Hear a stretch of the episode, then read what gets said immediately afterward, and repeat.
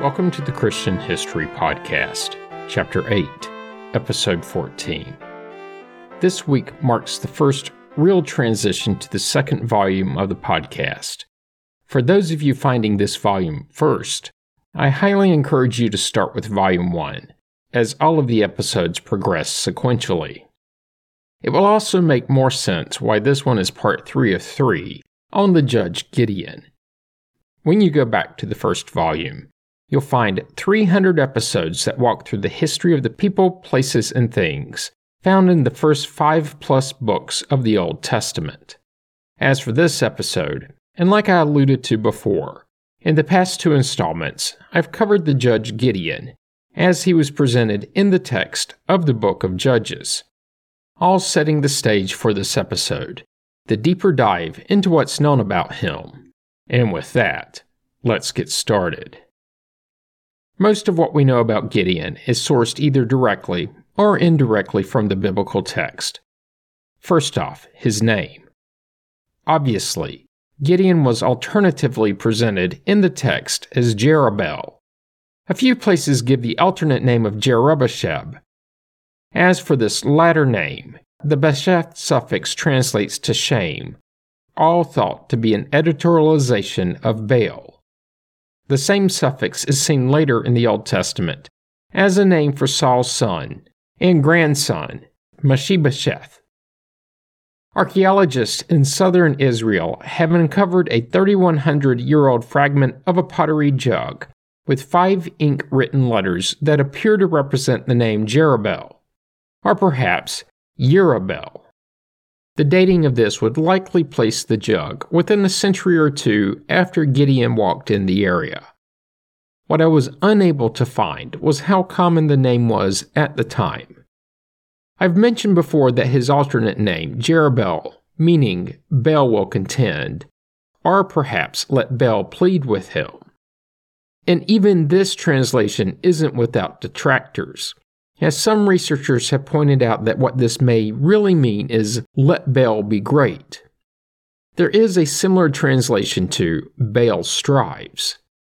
These particular translations go against the theme of that specific part of the text, just after Gideon knocked down the Canaanite deity's altar, which the same researcher points out that the translation therefore is likely a mistake of a scribe or some other historical inaccuracy or that it was originally positive towards Baal, then through later writing and translation, took on the meaning found in the text.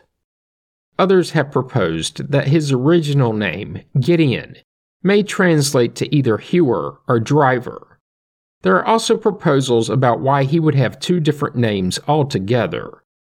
And that's that the use of both Gideon and Jerubbaal may reflect two originally independent sets of stories that were later combined by an editor who intended to combine the characters into a single person. Gideon was the son of Joash from the Abiezrite family in the tribe of Manasseh, making his home in Ophrah, which is sometimes alternatively given as Ephraim. You should know by now that his greatest accomplishment was leading 300 warriors from various tribes over the assembled Midianites and others after nearly a decade of oppression.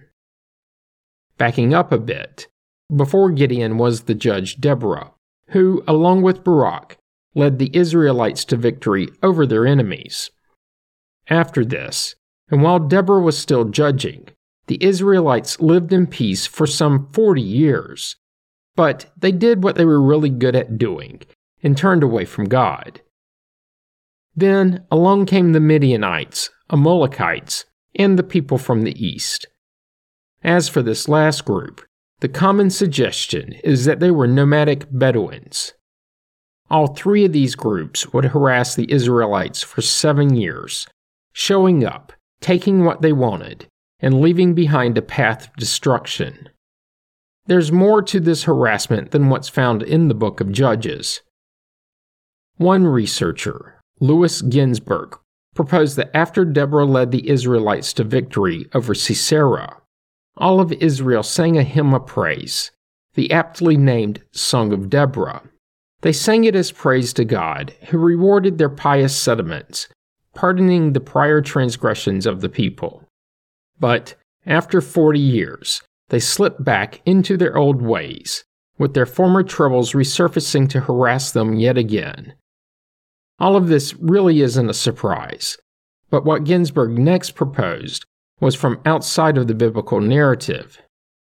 Ginzberg posited that their backsliding was due to the witchcraft of a Midianite priest named Ehudi. This sorcerer allegedly made the sun shine at midnight, or at least convinced enough Israelites that he had. In so doing, the Israelites were led to believe that the idols of Midian were mightier than God, and God punished them for this thought by giving them into the hands of the Midianites. They then worshipped their own images reflected in the water and were stricken with dire poverty. They could not bring so much as a meal offering, which was considered the offering of the poor. Then, on the eve of one Passover, Gideon spoke a complaint. Where are all the wondrous works which God did for our fathers in this night, when he slew the firstborn of the Egyptians, and Israel went forth from slavery with joyous hearts?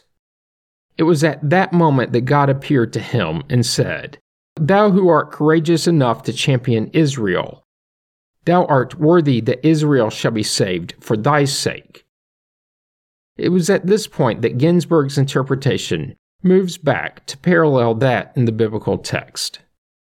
God had chosen Gideon as the people's next deliverer to free the people of Israel and to condemn their idolatry the angel of the Lord, or as presented in some translations, the Lord's angelic messenger, appeared in the character of a traveler who sat down in the shade of a terebinth tree to rest and enjoy a refreshment. When he did this, he conversed with Gideon. Many researchers and scholars point out how this conversation parallels that between Abraham and his visitors in the terebinth trees at Mamre where Abraham was promised he and Sarah would have a son, despite their advancing years, as found in Genesis 18. Back in Judges, well, really in Ginzberg's interpretation, Gideon asked for proof of God's will by three miracles. The first was a sign from the angel of the Lord, in which the angel appeared to Gideon and caused fire to shoot up out of a rock roughly similar to the text in Judges 6 11 through 22. Then the two signs of the fleece. One morning the fleece was wet when everything around it was dry, and the next morning the reverse. With these confirmations, Gideon sent messengers to gather fighting men from the tribes of Asher, Zebulun, and Naphtali, as well as his own tribe of Manasseh. They, of course, were destined to form up against the Midianites, among others. Ginzberg adds a few more details, writing that the assembled Midianites and Amalekites crossed the Jordan River, then encamped at the well of Harod, which was located in the Jezreel Valley. Ginzberg then walks through essentially the same sorting mechanism that's found in the text, and for the same reasons. God wanted to reduce the number of Israelite warriors so that they would know the reason for their victory God's intervention. And the manner in which the numbers were reduced was the same too. Those afraid were sent home. Those who drank water with their hands went home, leaving only fearless, water lapping troops, 300 in total. As you should be noticing, where the text of Judges was very descriptive, Ginzberg let the narrative do the telling, but where the details were lacking, he filled in the blanks, meaning this part of the story is essentially the same as that found in Judges. Gideon needs reassurance, which he finds by overhearing Midianite soldiers. He then instructs his troops, just as found in the text, with the clarifying detail that they lit their torches after blowing their trumpets and shouting a battle cry. All of this to give the impression of a much larger attack force and send the enemy into a panic, then unorganized retreat.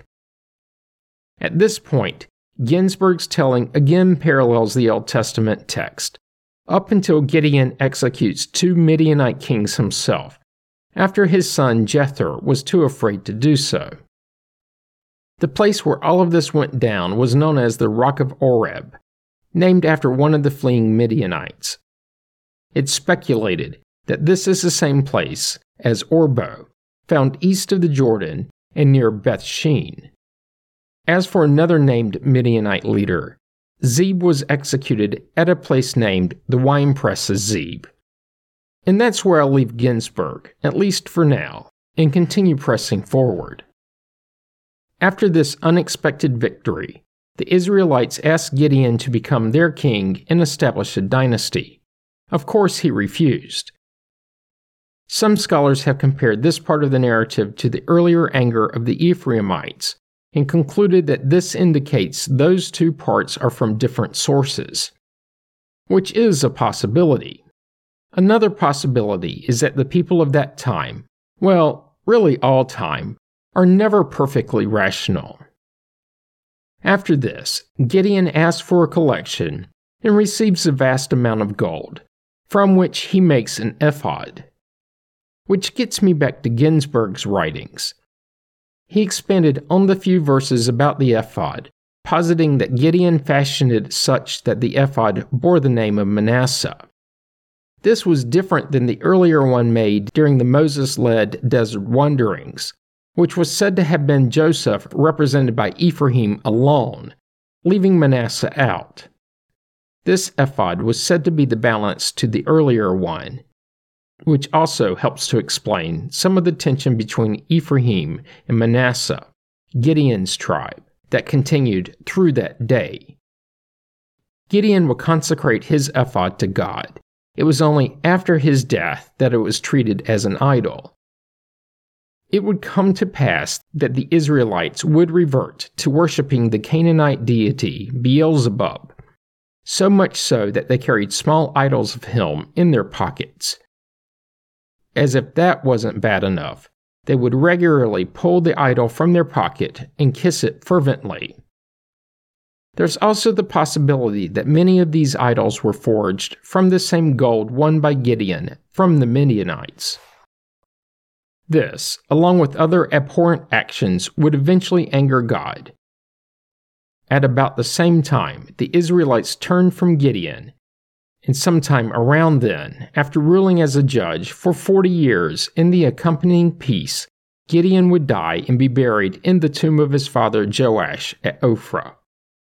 Before that, Gideon had many wives who bore him some 70 sons. In addition to this, he kept a concubine, a woman from Shechem, who bore him a son named Abimelech, which translates to, My father is king. Surely an attempt by his mother, or perhaps others, to remove any doubt concerning paternity. Fast forward to the New Testament, where Gideon merited a mention in the book of Hebrews. There, the author recounts the faith of several Old Testament characters writing, By faith the people passed through the Red Sea, as if it were dry land, but when the Egyptians attempted to do so, they were drowned. By faith the walls of Jericho fell after they had been circled for seven days. By faith Rahab did not perish with those who were disobedient, because she had received the spies in peace. And what more should I say? For time would fail me to tell of Gideon, Barak, Samson, Jephthah, of David and Samuel, and the prophets, who through faith conquered kingdoms, administered justice, obtained promises, shut the mouths of lions, quenched raging fire, escaped the edge of the sword, won strength out of weakness, became mighty in war, put foreign armies to flight outside of the text, and in the Eastern Catholic, the Latin Rite Catholic, and the Ethiopian Orthodox Church. In all three of these, Gideon is considered a saint. His example would also be used by Protestants during the Reformation against Catholic clergy. 16th century Swiss German writer Hans von Reutte compared the removal of saints' relics from Catholic churches to Gideon's destruction of Baal's altar. Finally, there is a modern American organization known as the Gideons International devoted to Christian evangelism. This group is most well known for the free distribution of Bibles, traditionally found in hotel desks and dressers. The organization's logo represents a two handled pitcher and torch, symbolizing the tools used by Gideon and his 300 to send panic through the Midianite army. And that's it for Gideon. I'll get to Abimelech when I circle back, which provides me with a good stopping point for this week's episode. Join me next week when I'll press forward with the judges found in the text, beginning with Tola, found in chapter 10. You don't want to miss it. Comments and questions can be sent to comments at ChristianHistoryPodcast.com. As always, you can find information about the podcast on the internet at ChristianHistoryPodcast.com. This week, help others to find the podcast by leaving a positive review on iTunes. This is especially important in this new volume.